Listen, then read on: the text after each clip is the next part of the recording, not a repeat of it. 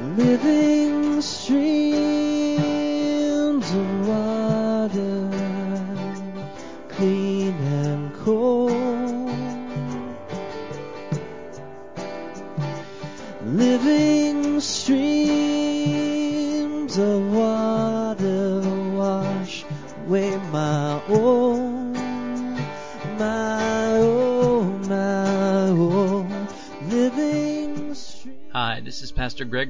of Living Streams Community Church in McCordsville, Indiana. We want to thank you for your interest in God's Word and this message. We pray that God puts it into your heart. Streams of water wash away my own.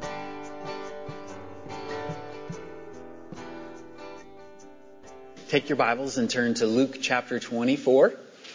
And we're also coming to the end of Luke, so we got today and next Sunday to finish up uh, the book. We're looking at verses 13 to 35 today and uh, talking about conversations. You know what I know for sure today? Know this absolutely 110%? Jesus is still alive. He is still alive.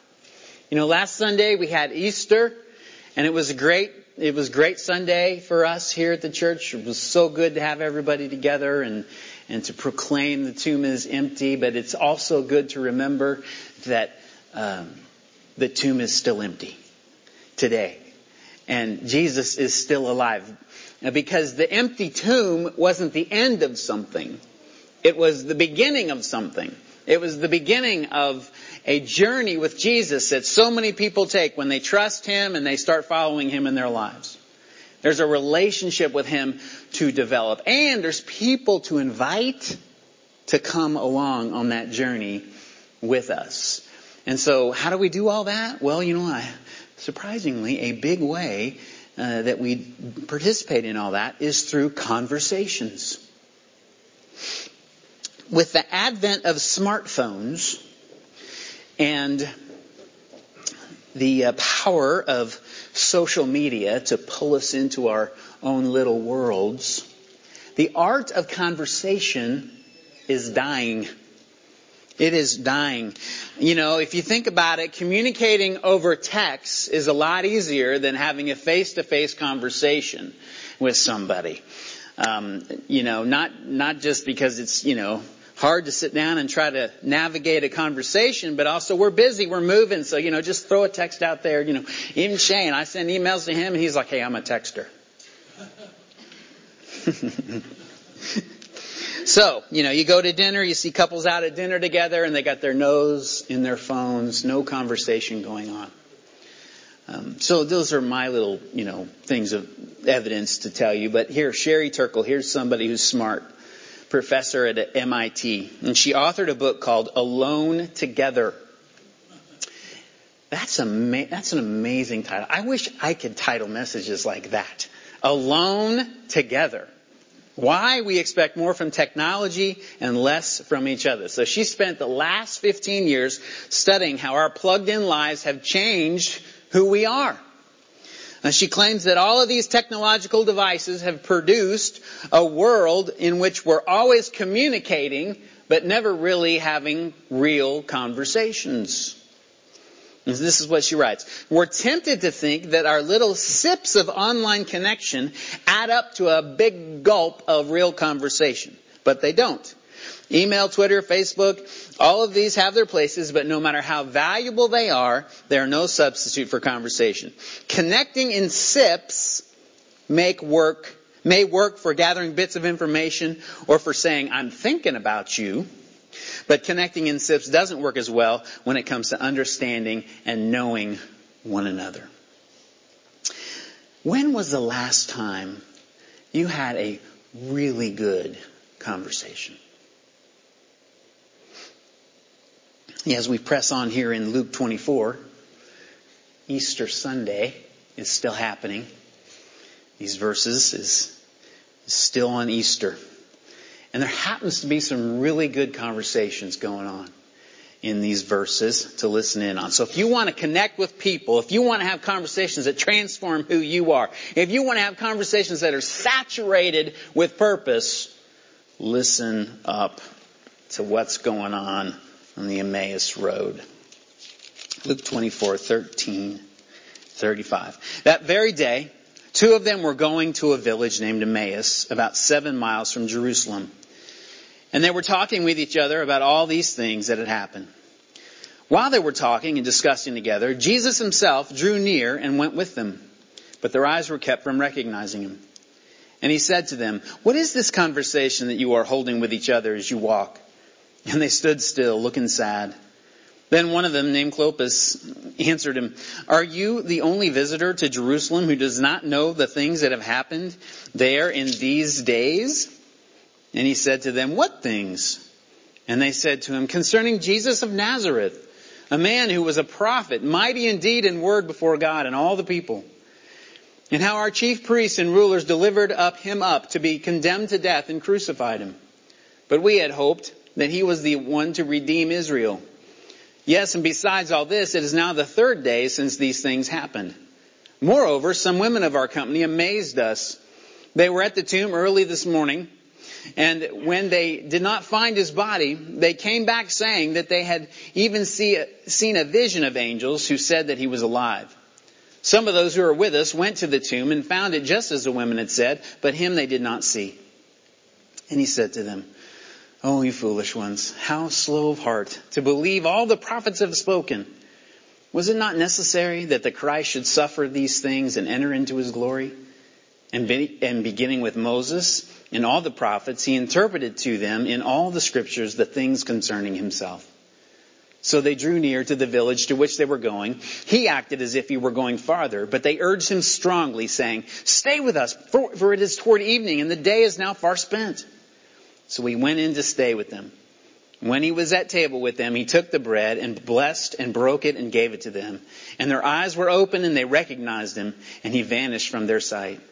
They said to each other, Did not our hearts burn within us while he talked to us on the road, while he opened to us the scriptures? And they rose that same hour and returned to Jerusalem.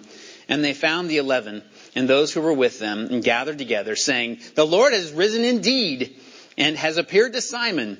And then they told what happened to they told what had happened on the road and how he was known to them in the breaking of the bread. Let's pray. Heavenly Father, we are grateful to hear your word this morning. We realize that there are many places in the world today where people are starving to hear it, but they do, they cannot.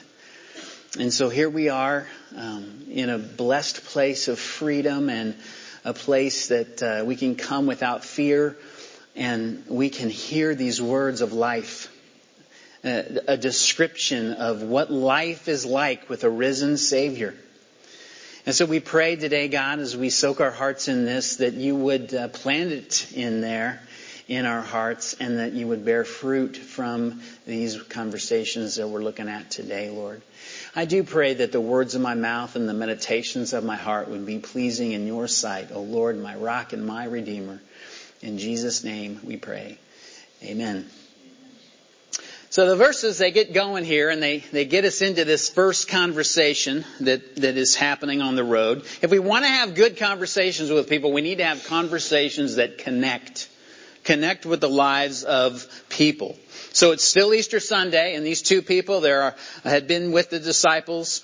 Um, they are on their way to Emmaus. That's a town west of Jerusalem, about seven miles. So the journey is about seven miles that they're on. In verse 15, Jesus joins them. He joins them on the road, but they don't recognize who he is. Now, nobody really knows why they don't recognize him. It's kind of a common occurrence that, you know, people, um, people who knew Jesus before the cross didn't recognize him after the grave at, initially.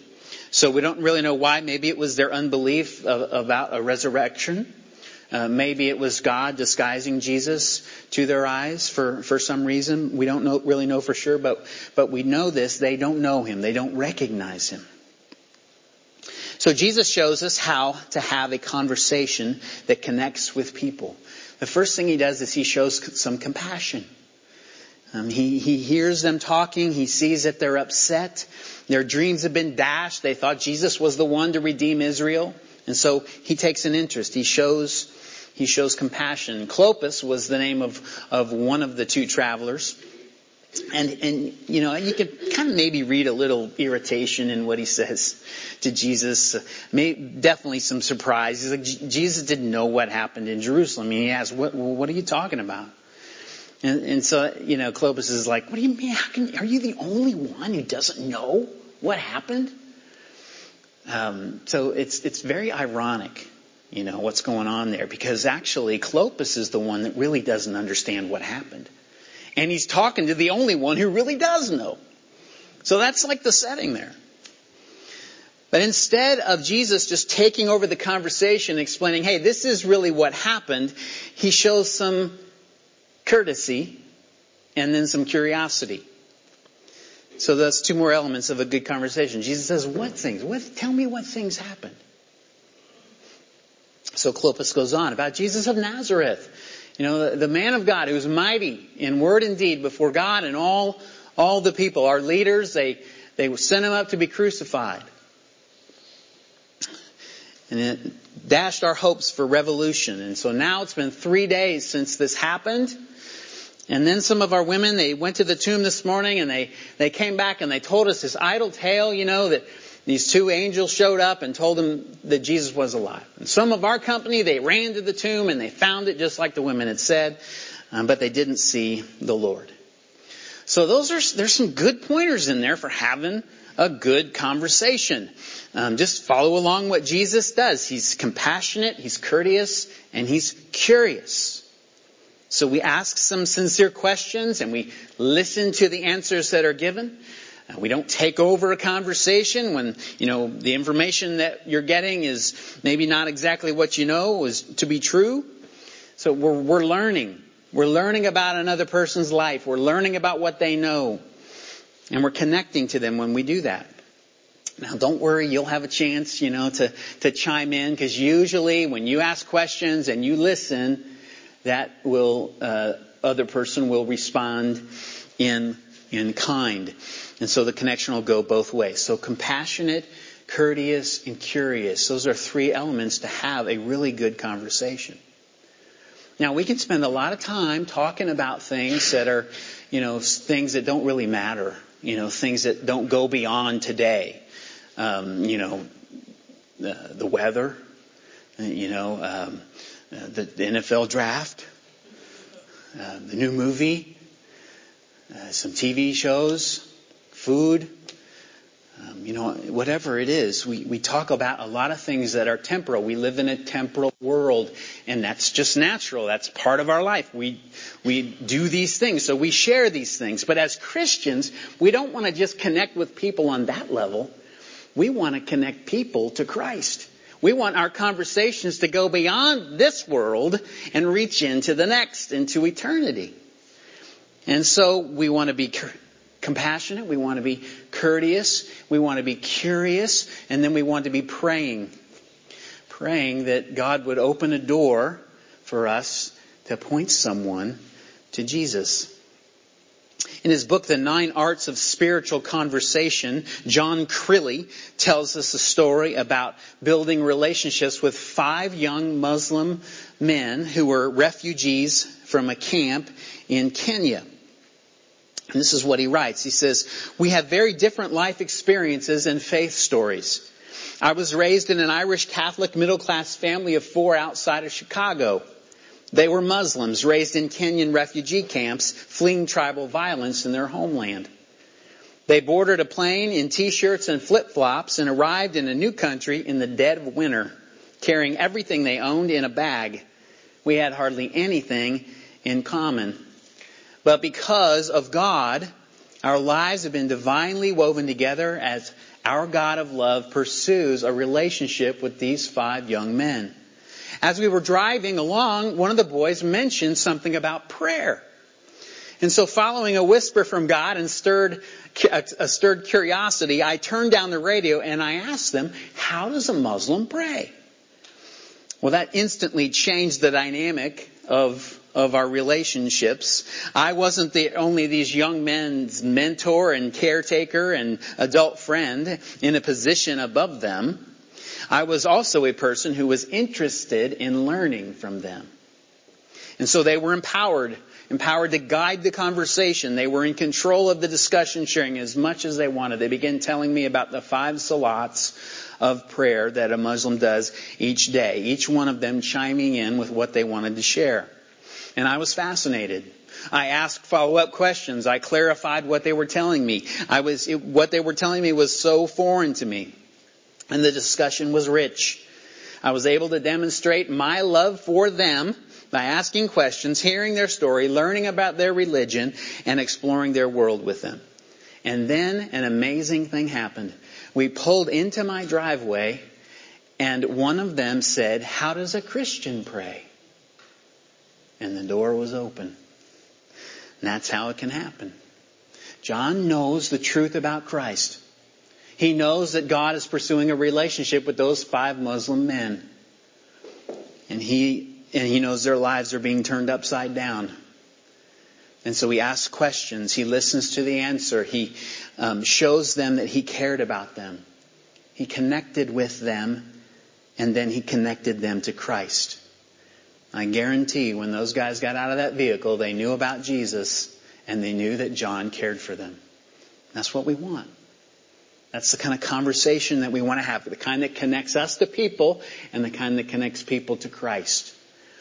So be, be compassionate, be courteous, be curious, and pray. Now in verses 25 to 31, it's Jesus' turn to start talking and he chimes in there uh, after he hears Clopas' report of the current events of the last three days and the, they have a conversation that transforms. So as you hear Jesus' words, they might sound like he could be a little irritated, you know. How can you be so foolish and slow to believe everything the prophets have been saying? So they sound maybe, you know, Jesus, come on, easy does it, buddy. But really, he's not harsh at all. He's speaking to them as one of us would speak to our children who's telling us about the events of their day through their knowledge and their experience and what they know. He's not being harsh with them at all. He's being gentle. He's being, uh, he's not being sharp, he's being tender. It's more like, how, how can you be so foolish and slow to believe? You know, all that the prophets have told you about, about the Christ. Um, do you not know the Messiah needed to suffer and die but, and enter his glory? And then he turns to the scriptures and he explains to them all the way from Moses, all the way through the Old Testament, how they were talking about Jesus, how they were talking about himself. Wouldn't that be a good conversation? So the journey to Emmaus is coming to an end here in these verses, and uh, Jesus, he acts like he's going farther. And so what do these two do? They, they go, no, no. They, I mean, they start begging him. Begging him to stick around. Look, the daylight's gone, day's spent, you know, just stay with us. They did not want him to leave. And that's an invitation that Jesus will never turn down. He, he stayed with them. They found a place to stay. They sat down for a meal, and Jesus took some bread and broke it, gave it to them, and that's when they, that's when it, you know, they could see this is Jesus. And then he vanishes from their company. so their conversation turns to the experience of what was going on. They're like, didn't our hearts burn within us when we walked along the road and he opened the scriptures to us? And weren't we feeling the Holy Spirit kindling a fire in there?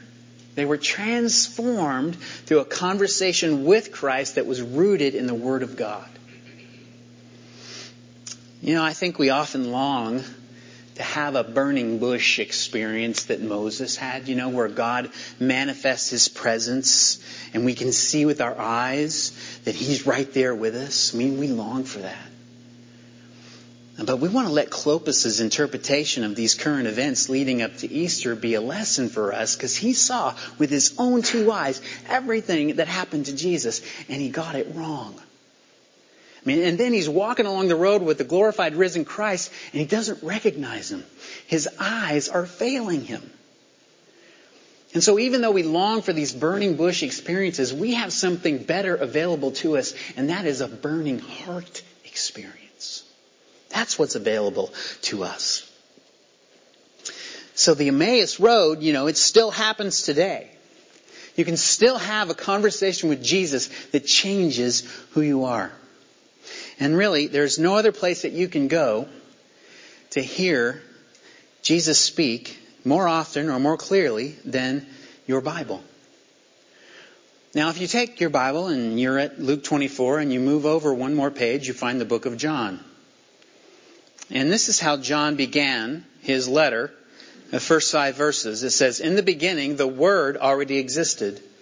The Word was with God, and the Word was God. He existed in the beginning with God. God created everything through him, and nothing was created except through him. The Word gave life to everything that was created, and His life was brought light to everyone. That the light shines in the darkness, and the darkness can never extinguish it. And then verse 14 says, So the Word became human and made His home among us. He was full of unfailing love and faithfulness, and we have seen His glory, the glory of the Father's only, one and only Son. So that John's telling us that the Word was Jesus. And he has always existed. And through him the world came into being. The creation was made through Christ, through the Word. So in a very real way, Jesus is the living Word of God. And in a very real way, we can hear Him speak to us through the written Word of God. Have you ever had a, a conversation with somebody where, you know, they did most of the talking? You know, you call somebody or you meet them at the grocery store, you go out in the parking lot and, and you know, the conversation's going on and you just can't get a word in edgewise. You know, you just, after it's done, it's like the conversation's over and you, you just mostly listened. You know, you ever had that? Well, that is the kind of conversation you want to have when you're talking to Jesus. Where you do less talking and you do more listening. And how do you do that? I mean, when we normally think about conversing with Jesus, we're talking about prayer. And you know, and when we're talking about prayer, we're talking about us praying, right? But there's a listening component to it, and so, but that's really hard, isn't it? Our mind's going everywhere. So how do you do this? You get in your, in your Bible. You soak up every word that has come from the mouth of God in your Bible. So these two travelers, they're on the road with Jesus. They started off doing most of the talking. But when they finish, Jesus is helping them understand what? The scriptures. So when the day's about over, I mean, they're hanging on every single word that Jesus is saying to them, and they didn't want him to leave. Saying, says they urged him strongly to stay. Why? Because they're hearing something that's feeding their soul. They are receiving a fire in their hearts, and they couldn't get enough of it. And we can have the exact same kinds of conversations today with Jesus in His Word. But that means we've got to invest time and attention to be able to do that.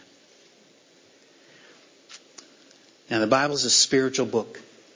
It's a historical book. I believe it's factual. I believe that he, God has given it to us. He breathes through uh, His breath through people to, to write the scriptures for us. It's it's uh, it's His word to us to tell us how to, to live with Him. And so it's authoritative, it's historical. But listen, the Bible is a spiritual book. It is living and active, sharper than any double-edged sword, even dividing bone and marrow. It's living and active. So being a spiritual book, the best way to read the Bible is in a spiritual way. Listen to Henry Nouwen. Uh, this is what he wrote. We should read scripture meditatively not to master the word, not to criticize the word, but to be mastered by and challenged by the word. It means reading the Bible on your knees. That is reverently, attentively, and with deep conviction that God is, has a unique word for you in your own situation. In short, spiritual reading is reading in which we allow the word to read and interpret us. So we're going to read the same words again and again, but our lives are changing, and so the Word is a living and active thing that speaks to our lives no matter what it looks like. And it changes us. Now, when you read that, when you hear him reading the Bible on your knees, man, that sounds like something like really spiritual Christians do.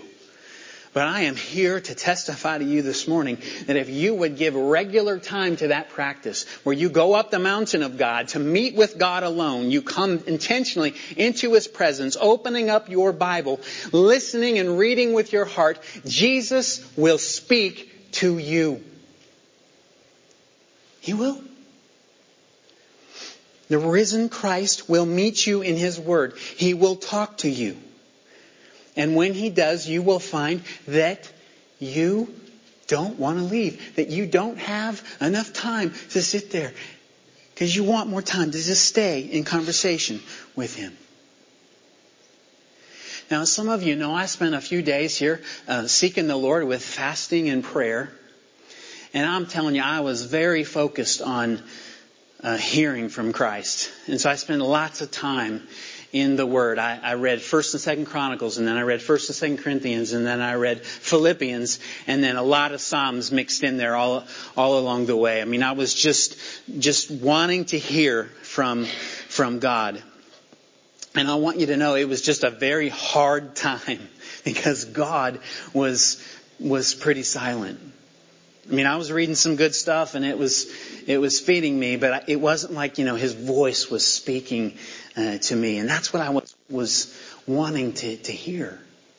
And then when I got to 1 Corinthians chapter 1, I came across a burning heart verse 1 Corinthians chapter 1 verses 4 to 8 it says, I give thanks to my God always for you because of the grace of God that was given you in Christ Jesus, that in every way you were enriched in him in all speech and all knowledge, even as the testimony about Christ was confirmed among you, so that you are not lacking in any spiritual gift as you wait for the revealing of our Lord Jesus Christ, who will sustain you to the end, guiltless in the day of our Lord Jesus Christ. It was in verses 7 and 8 that God encouraged me. Here I am seeking Him hard, looking for Him to be revealed in, in our life, in our family, in our church, in our business, you know, lots of places wanting to see Jesus show up there. Not physically, not a burning bush experience, but spiritually. You know what I mean? I mean, I'm longing for that. I'm, and the reason I'm longing for that is because I believe He gave me promises last year during a fast that He said, greater things are coming. You're, you haven't seen me for a while, but you're gonna see me. And so for this whole year, I'm like seeking Him, like, where are you at, Lord? I'm waiting on the Lord. And here, what does it say? I hear this. As you wait for the Lord Jesus Christ to be revealed, He will sustain you to the end. And I'm telling you, that fast. I mean, it was a hard fast. It's hard when you're denying yourself so that you can say to God, I would rather see you have you than a hamburger. I mean, you know, think about it. We fast a lot of different things and I think that's good for us, but fasting food is, is special because God put the addiction for food in us. We wake up every morning, we're addicted. We just heard about that at Secret Church on Friday. You know, uh, I'll tell you about Secret Church later. I got home at 2 a.m. after uh, four hours from Genesis to Revelation on prayer and fasting. You missed out. Not all of you missed out. So, I was fasting. It was hard. I was denying God. And it, the reason it was hard was because it didn't seem like God was seeing. It didn't seem like he was paying attention. And then I get, as you wait for the Lord to be revealed, he will sustain you to the end. And I'm like, Jesus, I gotta, I gotta have you sustain me. I need this promise to be true. I need this to be right here for right now. And the tears were falling down on 1 Corinthians chapter 1 and I just sat there and I didn't want to leave. Because he's speaking to my heart and I knew he saw me.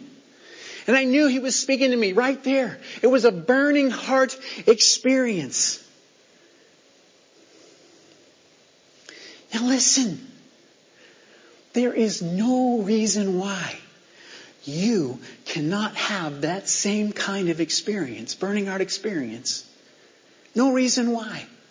If you would get into His Word and you would listen with your heart and you would seek the Lord. Now fasting isn't necessary for this to happen, but it is very helpful. We learned on Friday night that, you know, fasting is as basic to your Christian life as giving and prayer. And we've largely ignored it in the church. But what fasting does is it cuts through your appetites It shows you what you're hungry for and you get rid of all that stuff and you say, I just want to hunger for God. And so that hunger just kind of rises to the top because you're not allowing yourself to satisfy the other appetites. And so you become more attentive to His presence in your life, to Christ's presence, and you, your ears are tuned more to hear His voice when you fast. Now I'm continuing to have uh, conversations with Jesus in His Word. Um, you know, the warfare has started. I'm eating again, and you know, it's like the bear is still there. He's wanting to eat a hamburger. And so, you know, it's like, pray for me. but I've got some assurances that this waiting I've been doing to see the Lord revealed is not in vain. Through that fast, Jesus, he, he confirmed, he gave me peace about this, that the prayers I've been praying for him to show up in all these places in my life have been heard. In fact, they've been answered, and his answers are going to come in his time. In his time. Greater things are coming. And then I got this one last burning heart verse that he spoke to me from Psalm 119 verse 49 and 50. Listen to this. I mean, think about where I'm at, okay? And listen to this. Remember your word to your servant in which you have made me hope. This is my comfort in my affliction that your promise gives me life. burning heart stuff, people. You know, Jesus is alive. Does that make a difference to you in your daily walk? In your daily life? You go back to work, Monday comes, Jesus is alive. Does it make a difference? Do you walk with Him? Do you talk with Him? Do you listen to His voice that says, you belong to me? Do you tarry there? Do you linger in His presence? All you need is a little time and mustard seed faith, an open Bible, a listening heart and you're going to have conversations with Jesus that will change who you are. You will. Now in verses 33 to 35, we get the last conversation. Conversations that witness. I just love what these two do after they realize they've been with the risen Christ. They drop their plans, they turn around, and they head back to their brothers and sisters to tell them what had happened. I mean, they were trying to tell Jesus, look, don't keep traveling in the dark. Yeah, day's over. It's dangerous at night.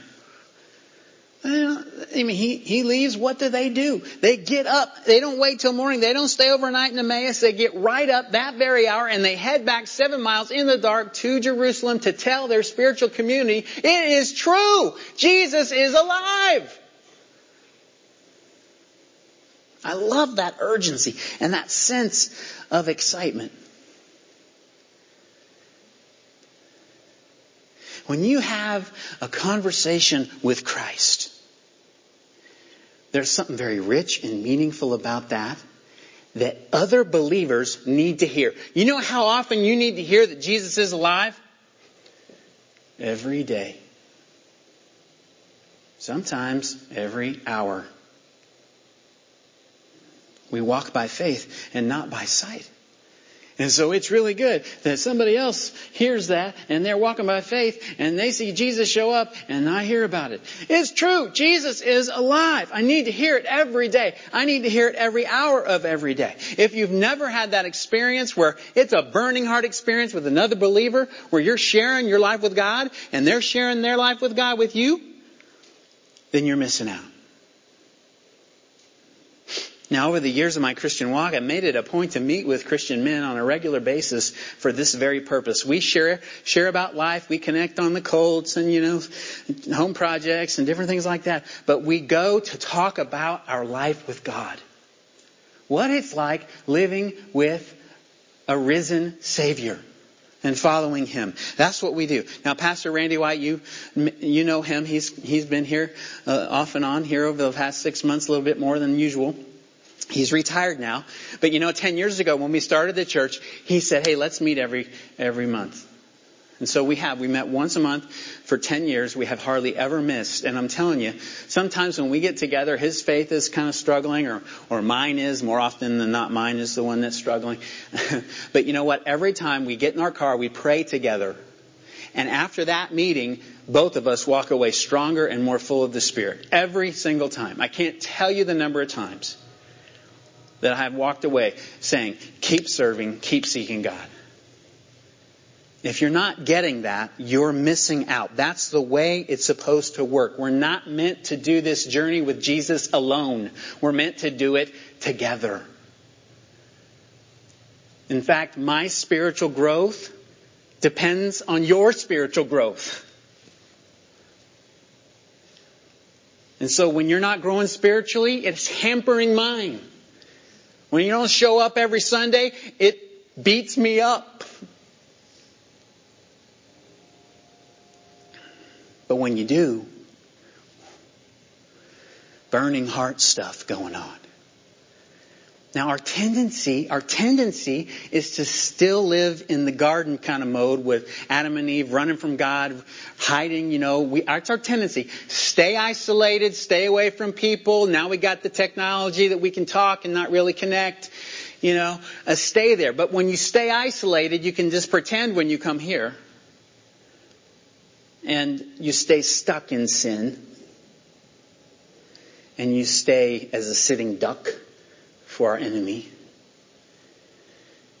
And you'll be ineffective and unproductive in the life of the church and in growing the kingdom of God.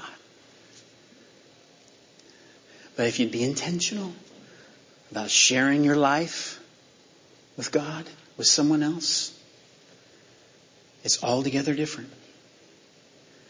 Now, we're going to have a couple of grow groups that are going to start here in a couple of weeks. And I'll just say that's a great place to start. If you don't, if you need to say, I don't really do this, let those groups, the, women's study or the Philippian study, let those be a place that you go and you share. And you get fed. And you will grow. It's what your soul needs to keep following on this journey with Jesus. Let's have our worship team come back up.